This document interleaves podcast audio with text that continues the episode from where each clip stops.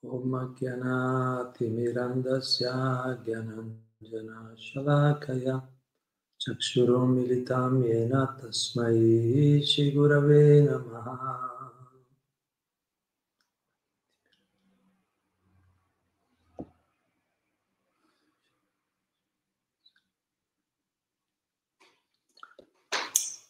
Hare Krishna, ben ritrovati tutti. Allora oggi proviamo a rispondere a una domanda di Marco che aveva fatto in precedenza.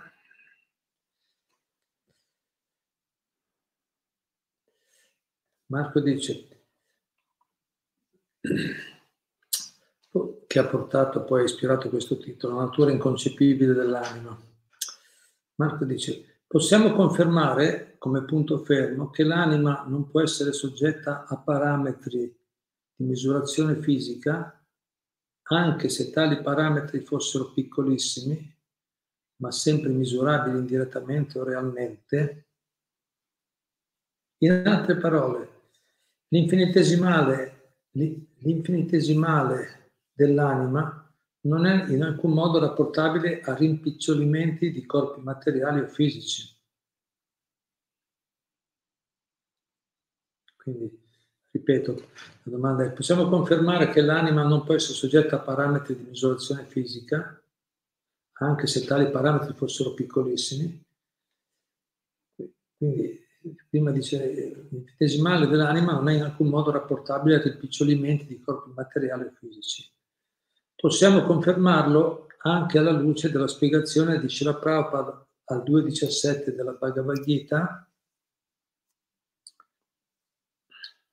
Lo chiedo perché ho ricevuto spunti, tutti interessanti, preziosi, coinvolgenti, ma non totalmente convergenti.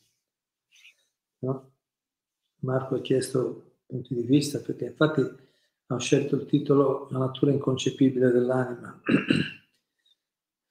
Nel senso che valutare solo con i parametri, con le esperienze materiali, non ce la si fa. Per quello, per quanto dice Marco, ha ricevuto spunti interessanti, preziosi, coinvolgenti, ma non sempre erano convergenti, non totalmente convergenti.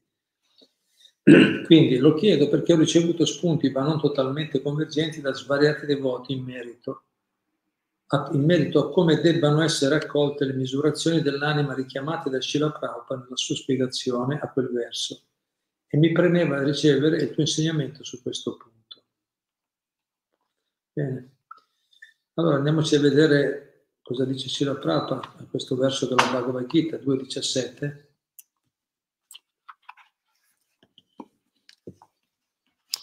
Sì, che essenzialmente appunto Marco evidenzia il punto, dice: ma se l'anima non si può misurare essendo spirituale, come mai che invece si parla di misure specifiche, no?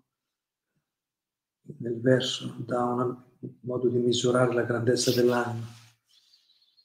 Quindi vediamo cosa dice Srila Prabhupada nel verso 2.17 appunto della Bhagavad Gita, e vediamo prima cosa dice Krishna. Avinashi tutadvidi yena sarvamidam tatam vinasham avyayasyasya nakaschit kartum harati. Ciò che pervade il corpo è indistruttibile. Sappi che nessuno può distruggere l'anima eterna.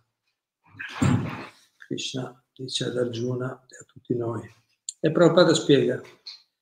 Questo verso tratta con più precisione la vera natura dell'anima, la cui influenza si estende al corpo intero. Ognuno di noi può capire che la coscienza è presente in ogni parte del corpo, perché sentiamo tutte le gioie e i dolori che il corpo sente. Ma questa coscienza ha un campo limitato al nostro corpo. Allora, ognuno di noi può sentire che la coscienza è presente in ogni parte del corpo. Perché? Perché sentiamo le gioie e i dolori che il corpo sente. Ma questa coscienza ha un campo limitato al nostro corpo e i piaceri e i dolori che provano gli altri ci sono sconosciuti. Quindi, la coscienza è presente in ogni parte del corpo.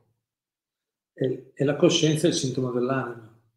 C'è la coscienza perché c'è l'anima. La coscienza è l'energia dell'anima. Diciamo così. E noi la sentiamo perché è presente in ogni parte del nostro corpo. Ma non sentiamo, non sentiamo le gioie e i dolori degli altri. Quindi significa che gli altri sono altre anime.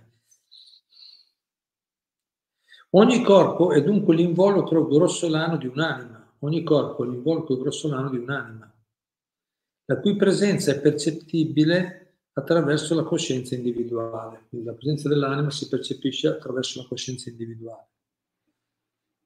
E adesso qui abbiamo le misure. Dice, la coscienza dell'anima è pari a 1/10.000 della punta di un capello, come ci rivela la Svetasvatara Upanishad 5.9.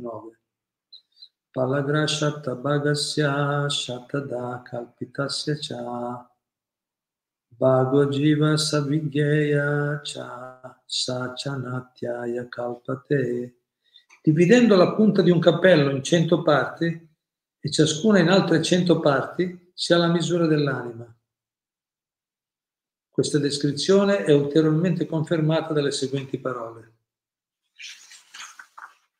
Quindi qui sono affermazioni vediche. Poi leggo direttamente la traduzione, perché sono parole simili, che Shagra Shatra Bhagasya.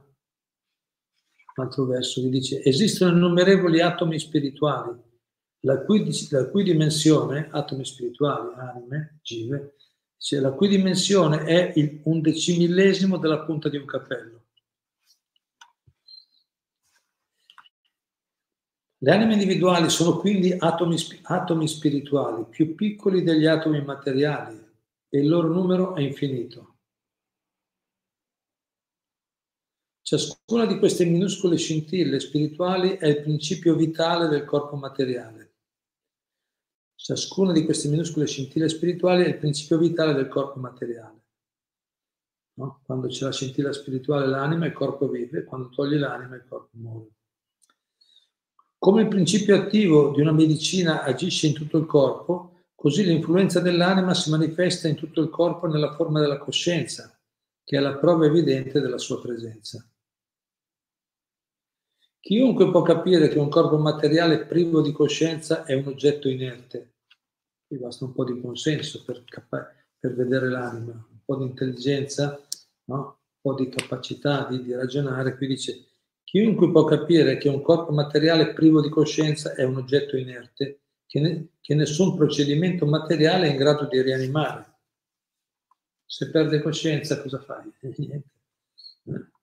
O torna la coscienza, o ritorna, o lascia il corpo, muore del tutto.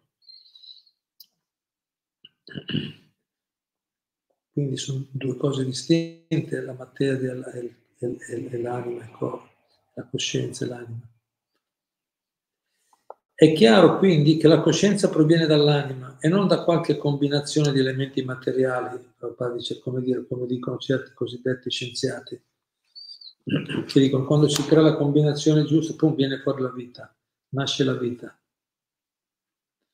Non si è mai visto. Dov'è, Prabhupada? Fammi vedere. Dice: ma se fosse vero questo, perché non combinate gli elementi? Perché no? Sono tutti gli elementi materiali, sono presenti, sono disponibili nel mondo. Metteteli insieme e create la vita. Perché non ce l'ha fatta? Non l'avete mai fatto, non siete mai riusciti. Perché non è così. Non c'è una combinazione speciale di elementi materiali che fa scaturire la vita. Non è possibile. Come dice proprio, la vita nasce solo dalla vita. L'anima è di un'altra natura. Anche la Mundaka Upanishad ci fornisce la dimensione dell'anima spirituale. Eshonuratma cetasa veditavyo yasmin pranapanchada samvivesha paranaishchittam sarvam otam prajanam yasmin vishuddhevi bhavati shatma. L'anima infinitamente piccola può essere percepita solo da un'intelligenza perfetta, l'anima infinitamente piccola può essere percepita solo da un'intelligenza perfetta. Situata nel cuore e trasportata da 5 aree, prana, apana, dhyana, sammana e udana, le 5 aree, l'anima diffonde la sua energia in tutto il corpo. Una volta purificata dalla contaminazione di queste aree materiali, manifesta la sua potenza spirituale. Hatha Yoga serve a controllare, mediante varie posture, i 5 soffi che avvolgono l'anima pura, non per trarne qualche beneficio materiale, ma per, come fanno oggi, però qui sta intendendo, molti praticano l'Hatha Yoga per ricevere qualche beneficio materiale, ma lo scopo vero è per liberarla, l'anima, dalla materia che la imprigiona.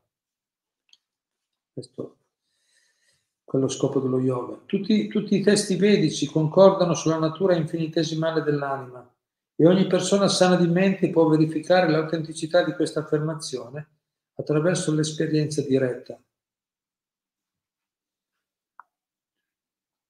Natura infinitesimale dell'anima, che però può pervadere sul corpo intero attraverso la coscienza. Dice, ogni persona sana di mente può verificare l'autenticità di questa affermazione attraverso l'esperienza diretta. Solo un insensato può scambiare questa scintilla spirituale per il Vishnu Tatva onnipresente, cioè pensare che sia Dio. Noi siamo esseri individuali, non sentiamo quello. Vishnu Tatva è il supremo Dio, lui percepisce tutte le anime simultaneamente. È onnipresente, onnipervadente. Noi siamo anime, sentiamo solo il nostro corpo. Quindi chi è sano dovrebbe, cioè è illogico pensare di essere il Vishnu o onnipresente, essere il supremo onnipresente. La Mundaka Upanishad situa dunque l'anima infinitesimale nel cuore, da cui ella esercita il suo influsso in tutto il corpo. Ma alcuni ricercatori materialisti negano la sua esistenza perché a causa della sua dimensione infinitesimale l'anima sfugge al loro potere di osservazione, perché non riescono attraverso i mezzi meccanici di osservazione, non riescono a percepire l'anima, allora dicono che non c'è. Però la Mundaka Upanishad afferma che l'anima è nel cuore. Eppure, Prabhupada aggiunge, parlando di scienza moderna, eppure è evidente che se l'energia necessaria al funzionamento dell'organismo proviene dal cuore è perché l'anima spirituale e l'anima suprema vi sono entrambi presenti. I globuli del sangue che trasportano l'ossigeno immagazzinano, i globuli del sangue che trasportano l'ossigeno immagazzinato nei polmoni traggono la loro energia dall'anima. Ecco perché il sangue cessa di svolgere le sue funzioni circolatorie appena l'anima lascia il corpo. L'anima lascia il corpo, il sangue non circola più, perché parte da lì l'energia che muove i globuli del sangue. La scienza medica non è in grado di verificare che l'energia vitale del corpo è fornita dall'anima.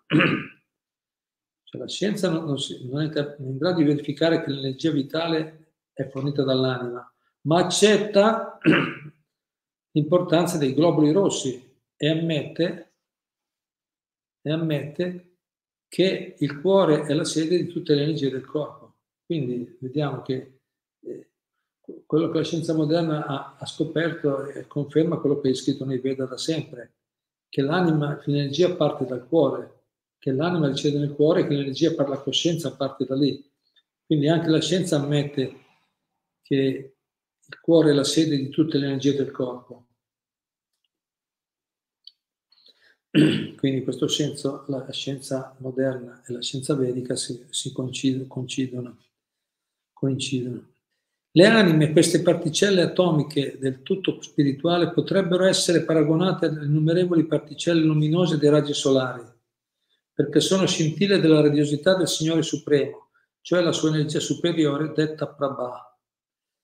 Che si seguono le scritture vediche o la scienza moderna, non si può negare l'esistenza dell'anima nel corpo. Dice quello che volete, ma non possiamo negare l'esistenza dell'anima nel corpo. Dio stesso espone la scienza dell'anima nella Bhagavad Gita con grande chiarezza. Bellissima, molto, una spiegazione molto scientifica, Srila Prabhupada. Allora, quindi, tornando alla domanda di Marco, dice, ma allora questa misurazione dell'anima, come facciamo a dire che è di una natura diversa, spirituale, ma allo stesso tempo è misurabile? Se ci fosse modo di misurarla, sarebbe la 10.000ª parte della punta di un capello. Come facciamo? Allora, vi leggo più avanti nel verso 25. Nel verso 25, sì, alcuni versi dopo, Prabhupada di nuovo tocca questo punto e ci dice qualcos'altro. E dice, Krishna dice, Avyaktoyam Cintoyam Avikaryoyam Uccate Tasmadevan Viditvainam Manushocitum Harasi. L'anima è invisibile, inconcepibile e invariabile. Sapendo ciò, non dovresti affliggerti per il corpo. Spiegazione del Srila Prabhupada. L'anima, così com'è descritta nei versi precedenti, ha dimensioni talmente infinitesimali che neanche i più potenti microscopi possono individuarla. Quindi già qui un po' ci dice che comunque non può essere, non esiste un mezzo meccanico che può individuare o farci vedere l'anima, non esiste. Se ma la 10.000ª parte, se tu riesci a vedere così in piccolo, riesci a vederla, no. Ha dimensioni talmente infinitesimali che non può essere individuata. Per questo motivo è definita invisibile in questo verso la Bhagavad Gita. Dice che l'anima è indivisibile, dice Krishna. La sua esistenza non può quindi essere provata col metodo sperimentale. Quindi la sua esistenza non può essere provata, non c'è un metodo sperimentale che ci permette di vedere l'anima, ma solo con la saggezza vedica, la Shruti. Dobbiamo accettare questa verità a priori, perché non abbiamo altro modo di verificare l'esistenza dell'anima, sebbene per la percezione che ne abbiamo, la sua presenza nel corpo sia incontestabile. Possiamo percepirla, ma non possiamo verificarla con i mezzi che abbiamo, dobbiamo accettare. Del resto, quante cose dobbiamo accettare unicamente sulla base del principio di autorità? Per esempio, nessuno contesterebbe l'autorità della propria madre riguardo all'esistenza e all'identità del proprio padre, perché non c'è parola più attendibile della sua, è la madre che sa con chi è generato il figlio.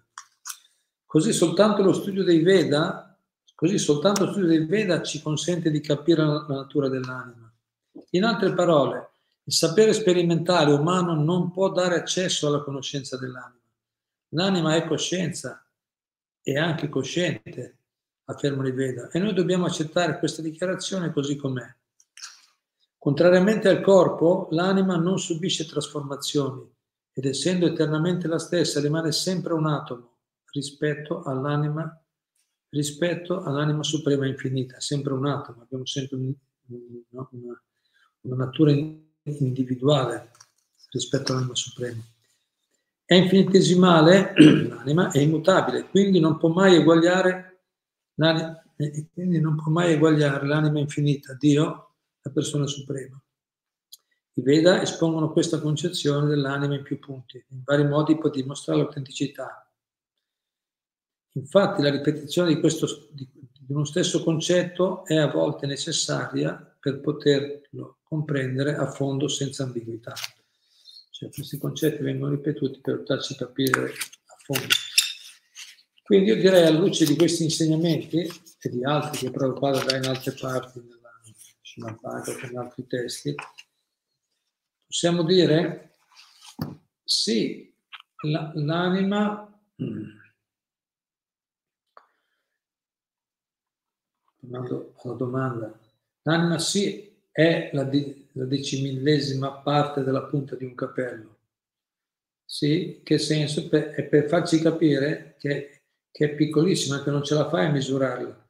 Cioè, è un atomo di energia, no? Invisibile, che può pervadere però, che pervade attraverso la coscienza i corpi interi, il corpo di ogni individuo individualmente ogni anima al suo corpo. L'anima suprema invece percepisce o pervade i corpi di tutti, è nel cuore, per quello dice la Bhagavad Gita, altre scritture.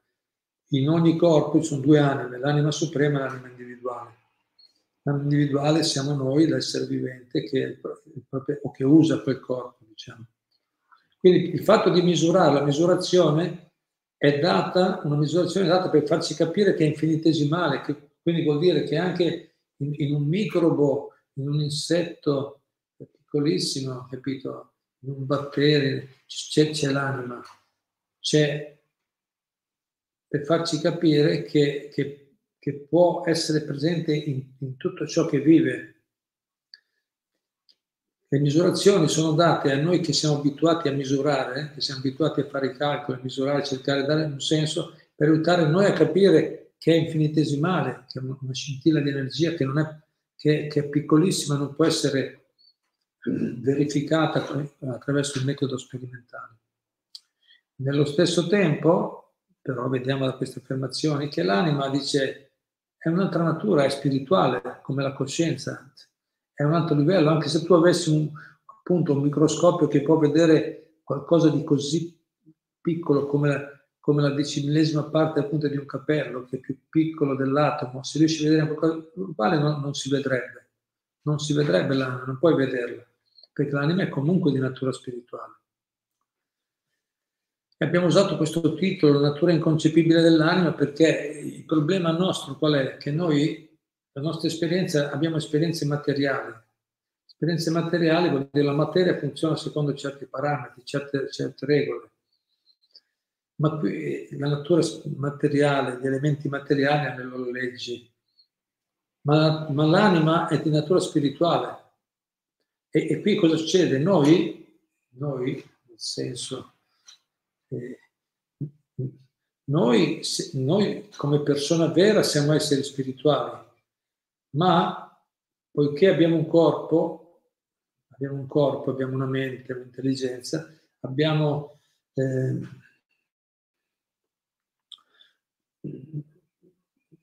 siamo di natura spirituale, ma la nostra esperienza è mista.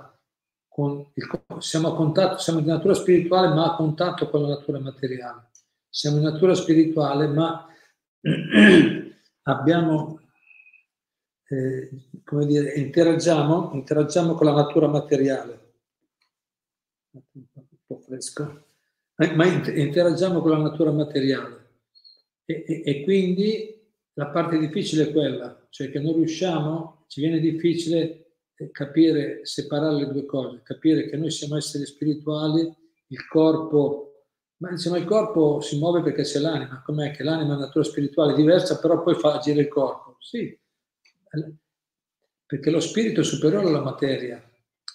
La natura spirituale è così per grazia divina. Dio ha fatto così, che l'anima, appunto, quando l'anima è presente, il corpo si muove, agisce tutto. Quando l'anima si toglie, quando l'anima se ne va, il corpo muore. Gli elementi materiali perdono. E Dio ha fatto così la creazione. Apposta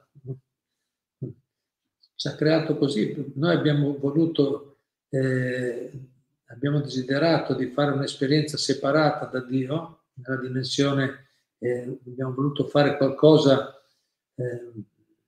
abbiamo scelto di godere, di vivere indipendentemente da Lui, e Lui gentilmente ci ha creato questa situazione, ci ha dato questa creazione, questa vita, questi corpi, tutto il resto, per provare a soddisfare questo desiderio in modo indipendente. Poi noi, il corpo materiale, il corpo umano, può essere usato bene o male, non è che è negativo e positivo. È negativo da un punto di vista perché il corpo umano, il corpo materiale è la fonte di tutte le sofferenze per l'anima, perché il corpo materiale è temporaneo, quindi si ammala, invecchia, muore, quindi in questo senso è causa di sofferenza, quindi in questo senso è negativo il corpo materiale. Però se l'anima il vero proprietario usa bene quel corpo umano, specialmente usa bene quel corpo, può attraverso la dovuta formazione spirituale, la persona può essere liberata definitivamente dai corpi materiali e ritrovare la sua posizione eterna spirituale. Infatti stamattina leggevamo dal Bhagavatam, dice che il corpo materiale, il corpo e la mente sono superflui, l'anima non ha bisogno di queste cose, non ha bisogno, noi siamo già completi, non è che dice quando non avrò più il corpo che cosa sarò, no? Mi mancherà qualcosa, no, non preoccuparti, c'è già tutto. È già tutto, ma nello stato, ma finché siamo nella coscienza materiale, la natura continuerà a darci un corpo dopo l'altro, un corpo materiale dopo l'altro. Quindi, diciamo, Marco, io direi di considerare gli aspetti, quindi la misurazione è data per darci un'idea, della natura infinitesimale, invisibile, vuol dire non misurabile dell'anima, ma nello stesso tempo abbiamo le informazioni che l'anima è un'energia spirituale superiore, dice Krishna nella Bhagavad Gita. L'energia spirituale composta dalle anime, gli esseri viventi, è energia superiore, che muove anche la materia, ma non è percepibile con mezzi materiali. Speriamo che sia stato sufficiente, ma non è facile, perché, come ha detto, la natura inconcepibile dell'anima, perché quando si mischiano due elementi diversi, no? Sono nature diverse, che però ci sono, no? È come alle volte abbiamo fatto l'esempio di uno va al cinema, vede un film, è vero che il film non ha niente a che fare con te, perché quello è un'immagine, un raggio di luce proiettato su uno schermo, oppure televisione. Il film non ha niente a che fare con noi, noi siamo qua e il film è là, cioè la proiezione, le immagini sono là, ma nello stesso tempo, poiché noi entriamo, no? Ci facciamo prendere dal film, no? Entriamo, ci apriamo all'esperienza del film, no? Entriamo in quell'esperienza, allora viviamo gioia e dolori, allora diventiamo parte del film. Secondo quello che succede nel film, noi proviamo esperienze proprio, sperimentiamo delle cose nella vita e quindi siamo dentro, cioè siamo coinvolti dell'esperienza, anche se in realtà non ci siamo, perché noi siamo diversi. No? Da quei video che vediamo, siamo di natura diversa, ma poiché ci medesimiamo, col film, allora viviamo come se fossimo parte. Così noi anime siamo anime spirituali, eterne, separate, niente a che fare con la natura materiale, ma poiché ci siamo identificati, poiché abbiamo desiderato fare un'esperienza, no? Indipendente da Dio, allora la natura ci ha dato questo corpo e noi entriamo dentro, no? Veniamo risucchiati, veniamo influenzati da queste esperienze e pensiamo di essere il corpo, sono un uomo, una donna, sono giovane, sono vecchio, sono questo, sono quello, no? Sono quello, ma sono tutte designazioni, tutte etichette che ci diamo noi, ma che non hanno niente a che fare con la nostra vera natura, che invece è spirituale, eterna, e non ha niente a che fare neanche con il corpo che abbiamo, che è solo una macchina fatta di energia materiale, che stiamo usando in questa esperienza. Bene, vi ringrazio, spero che sia, come dire, qualcosa sia capito, ma che comunque, diciamo, come ho detto, capire bene come interagisce la materia e lo spirito non è facile, capire bene nel senso realizzare chiaramente. Bene, sentiamo se qualcuno di voi ha qualche commento, domanda.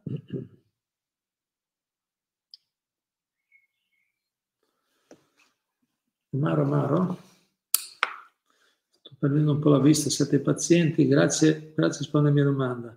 Ah, Marco, un'altra spiegazione che mi ero dato da solo era che quelle misurazioni del cinese a punta di un cappello furono date in un'era in cui la scienza materialistica non era così importante rispetto alla scienza dell'anima, e quindi non ci si curava di queste ultime, non tanto perché impossibilitati dalla misurazione, ma perché il livello di coscienza era indirizzato verso altro tipo di grandezze o piccolezze. Quindi quel richiamo, continua, in altre parole potrebbe essere simbolico,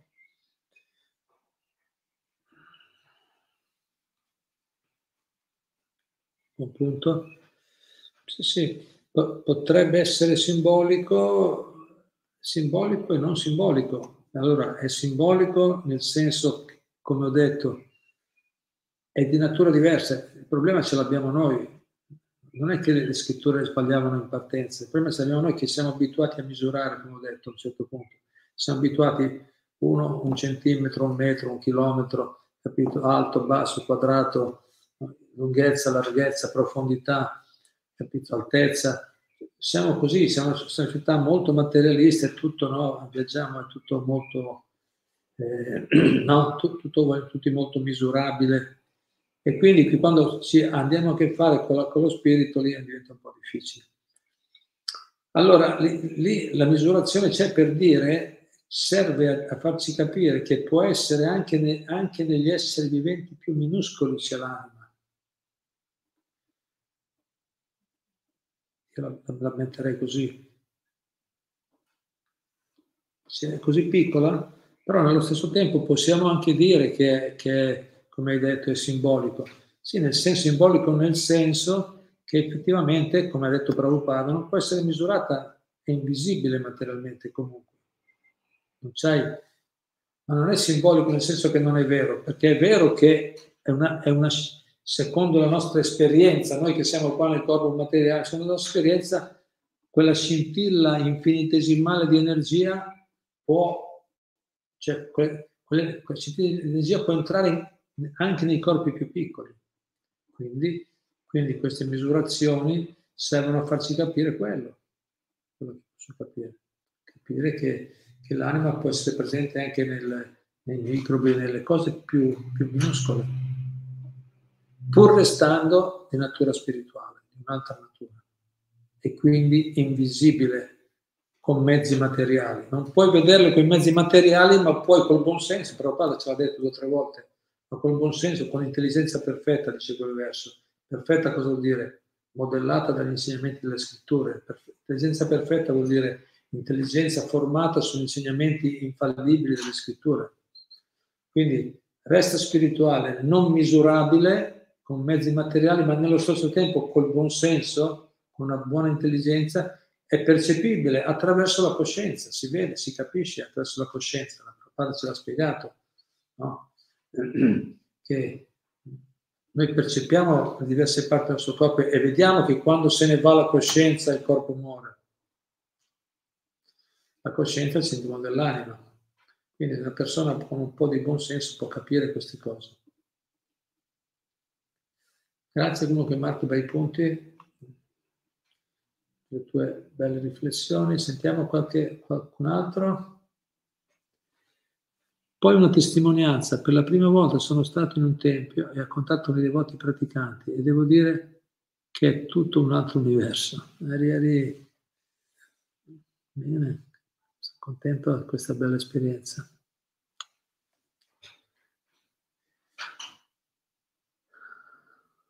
Hare Krishna, grazie. Qualcos'altro? Krishna nel cuore e Prabhupada è l'esempio. Krishna nel cuore e Prabhupada è l'esempio del puro devoto. Michael. Sfido chiunque a fare quello che ha fatto da solo, senza soldi, solo con la fede. È un esempio straordinario. Prabhupada superstar. Arrivo. Grazie Michael, è proprio così. Superstar, questo è uno dei più grandi eroi. E vedrai col passare degli anni, magari noi non ci saremo, magari andremo con Prabhupada, vediamo, però diciamo, col passare degli anni in questo mondo Prabhupada diventerà sempre più famoso, perché veramente è una persona straordinaria, questo è veramente i supereroi, no? Di questo mondo.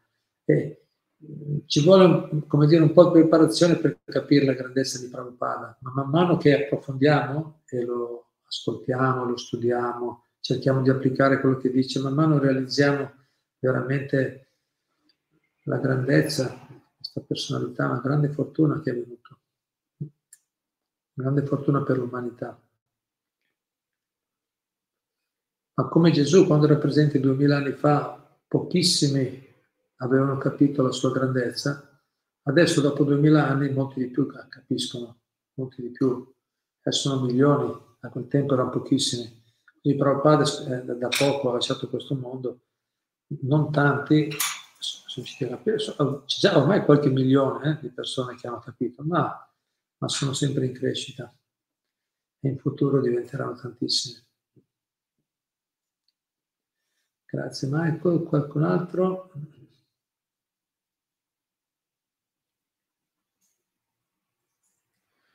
Marco 80. L'anima quando raggiunge Goloka Vrindavana, cioè il mondo spirituale, e se Krishna manifestasse lì la disseparazione, come si comporta l'anima non vedendolo? Farà rasa con gli altri abitanti o tornerebbe nel mondo materiale? Cioè Krishna, una volta liberati, sarà sempre presente, oppure c'è l'idea che noi nei mondi spirituali godiamo con gli altri alti divertimenti?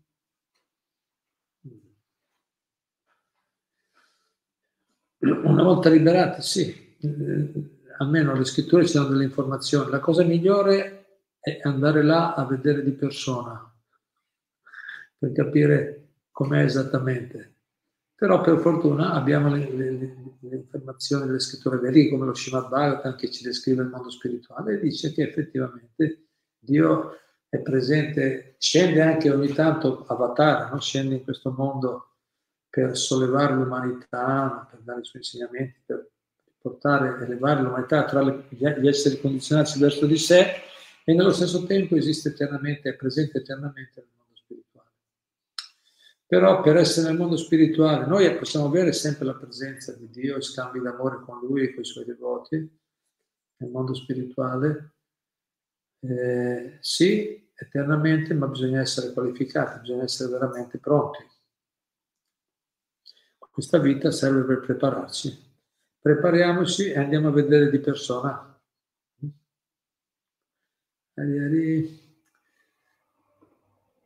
Grazie, qualcos'altro? Quindi se Krishna ci ha donato un corpo materiale per fare esperienze nel mondo materiale, perché è sbagliato soddisfare i desideri materiali? Ci ha donato, ma lui non voleva donarselo.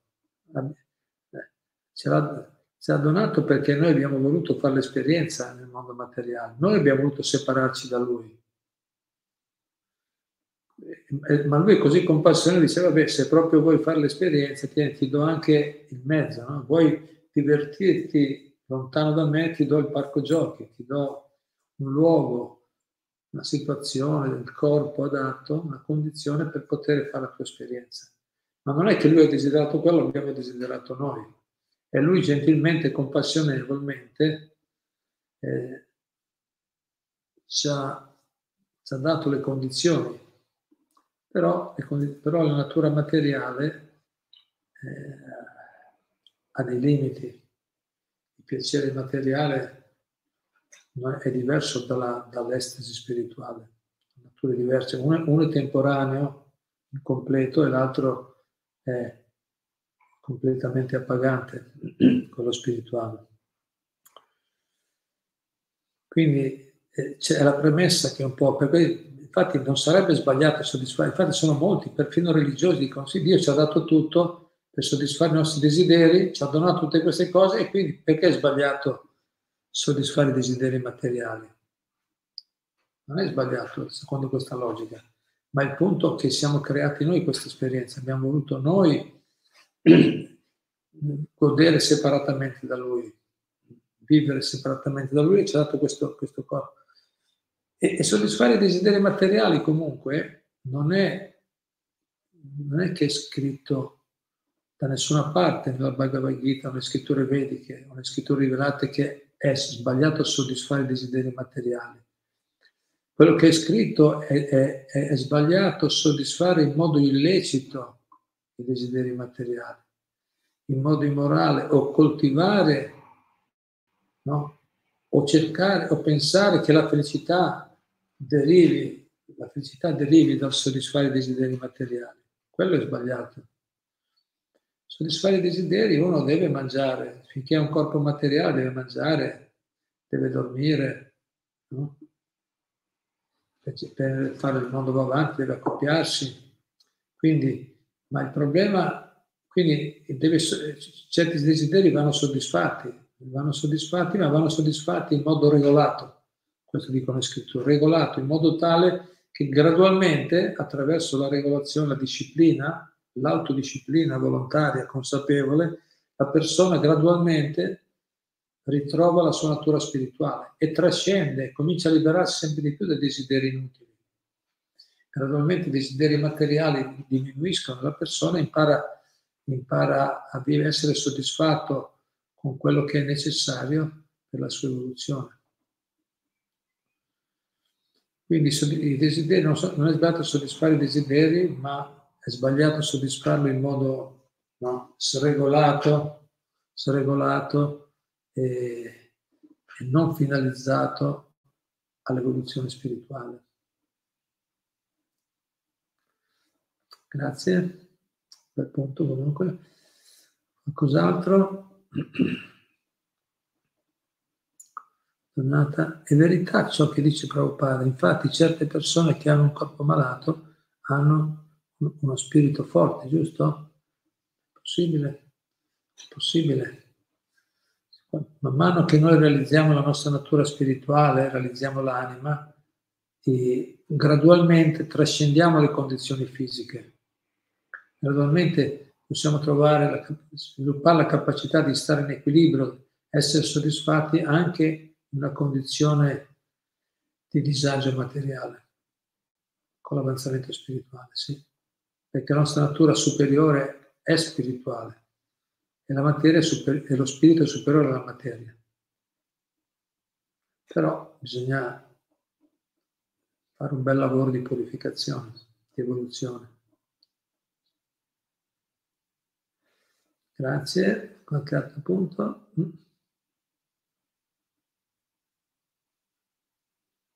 Daniela Marino, Hare Krishna. Forse realizzare la presenza dell'anima è possibile solo quando Krishna interviene con la potenza del suo nome. Sento che non è possibile senza la misericordia divina.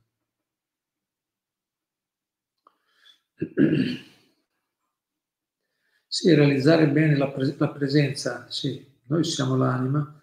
Realizzare la presenza dell'anima nei corpi è possibile. Certo, quando una persona, come si dice, no? Quando una persona pratica la bhakti, Gyanam cha yadhai tukam, Ashvairagyam, diceva, la conoscenza e il distacco si manifestano naturalmente. Praticando la bhakti, per grazia divina, la persona sviluppa la conoscenza, comincia a vedere le cose come stanno.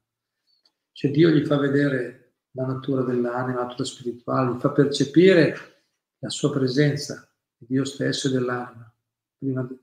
Magari dell'anima viene un po' prima e poi di Dio, l'anima suprema. Sì, per grazia divina sì. Prabhupada ha appena detto però che una persona, se studia con un po' di buonsenso, se è un buon osservatore, può cominciare a percepire o individuare che ci deve essere un'anima, no? Un'energia spirituale. Però chiaramente se una persona, come dice Maddalena, pratica il santo nome, pratica la bhakti, per grazia divina riesce a capire presto e bene queste verità, l'anima e l'anima suprema. Grazie.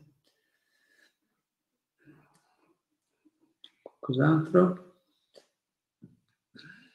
Vincenzo Ioi. Hare Krishna, la maniera migliore per raggiungere la realizzazione che noi siamo l'anima e non il corpo è quella di svolgere il servizio devozionale ai piedi di loto di Krishna? Punto di domanda. Grazie mille. Bravo, esatto Vincenzo. Quello è il modo Vincenzo Ioi.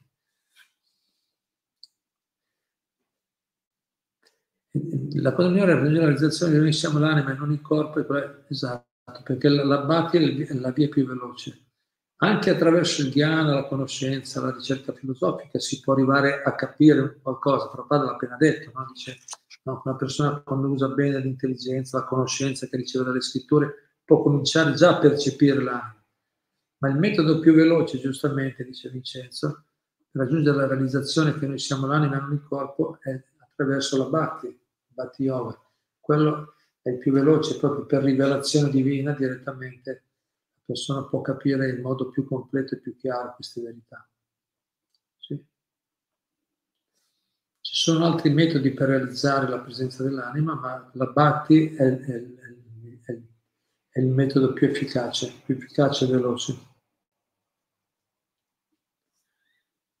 Perché è direttamente sotto la protezione, è Krishna stesso dall'interno che ci dà la conoscenza, che ci dà le conferme, diciamo, le conferme di quello che leggiamo nelle scritture. Grazie Vincenzo. Qualche altro punto?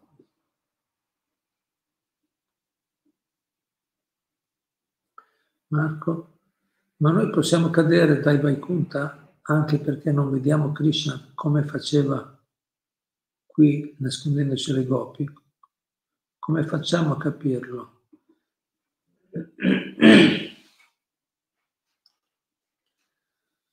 Finito il punto? Sì, possiamo capirlo.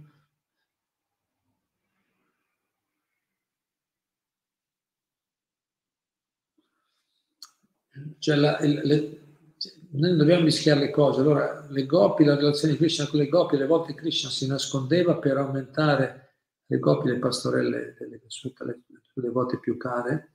Alle volte Krishna si nascondeva, si nasconde nei divertimenti, negli scambi d'amore che ha con loro, per aumentare il loro desiderio di incontrarlo, no? Quando una cosa la desideri molto, poi quando lo incontri è ancora più bella, no? Sono scambi d'amore, ma questi sono scambi d'amore a livelli elevatissimi. Noi adesso dobbiamo qualificarci intanto per prepararci per entrare nel livello spirituale. Poi là ci sono questi scambi. Dio è sempre presente, ma gioca con i suoi devoti. Gioca con i suoi devoti alle volte, ma in realtà Krishna è sempre presente, qualche volta è visibile, qualche volta non è visibile, ma il desiderio intenso dei devoti puri come le gopi è così forte che Dio non può allontanarsi mai dal suo cuore. Come diceva Bhiva Mangala Thakur, quando Krishna una volta gli è scappato, no? Gli è apparso Krishna e poi si è allontanato e gli ha detto: tu puoi scappare dalla mia presa, ma non puoi scappare dal mio cuore. E poi Krishna stesso dice: io sono sempre con voi, quei puri devoti. C'è una relazione bella, c'è la varietà anche a livello spirituale, ma noi dobbiamo prima arrivare a capire Dio veramente. Possiamo cadere da Vaikunta, noi abbiamo sempre la libertà, Vaikunta è il mondo spirituale. Noi possiamo anche dal mondo spirituale, se uno volesse, può, ma deve essere proprio pazzo, deve essere proprio insensato, no? Perché infatti Krishna più volte scrive nella Bhagavad Gita, no, che in altri testi, che chi torna da me nel mondo spirituale poi non ritorna più in questo mondo. Però insomma dobbiamo qualificarci piano piano per capire quegli scambi d'amore che ha Krishna con i suoi devoti. Intanto dobbiamo capire che Dio è presente in ogni cosa, è nel nostro cuore, è presente in ogni aspetto della creazione. Ci segue, imparare a servirlo e adorarlo con devozione, con rispetto e venerazione. E poi gradualmente, per grazia divina, potremo arrivare a sviluppare questi tipi di sentimenti così spontanei, così intimi e spontanei come quelli delle gopi, di Vrindavana, le pastorelle o gli altri suoi amici nel mondo spirituale. Piano piano. Bene, qualche ultimo punto?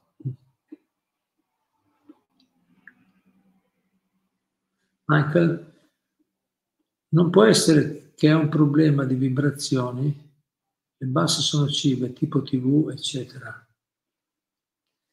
Non ho capito a cosa si riferisce. Michael era legato a qualcosa di precedente? Tipo?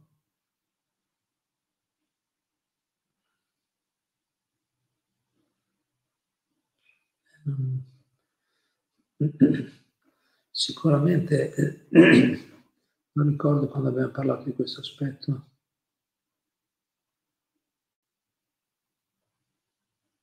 Sicuramente le vibrazioni, certi tipi di vibrazioni sono molto alte. Cioè, diciamo, noi dovremmo cercare quel tipo di vibrazioni di musiche, di video, di insegnamenti, di conferenze che parlano del mondo spirituale, parlano di Dio, trasmesse da maestri autentici.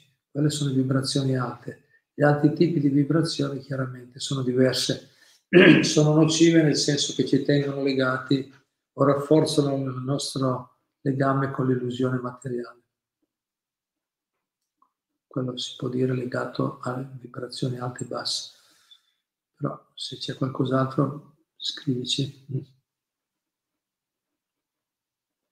Qualcos'altro, qualche ultimo punto? Marco, quindi abbiamo lì anche il Paramatma. Grazie.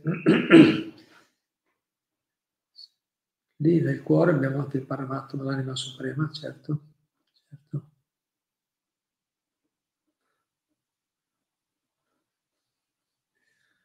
Bene. Grazie, allora, molto gentili. Vi ricordo,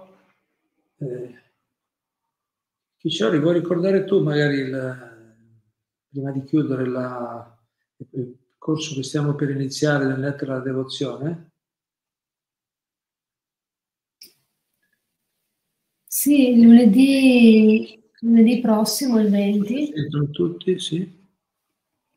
Lunedì inizia un corso online. Corso di studio sulla lettera della devozione, uno dei principali testi del Bhakti Yoga, e tornerà sempre a bruciare la Prabhu, e sarà per 8 incontri, lunedì dalle 19 alle 20, lunedì sì, lunedì no, ed è l'offerta libera sulla piattaforma Zoom. Chi ha piacere di partecipare può scrivere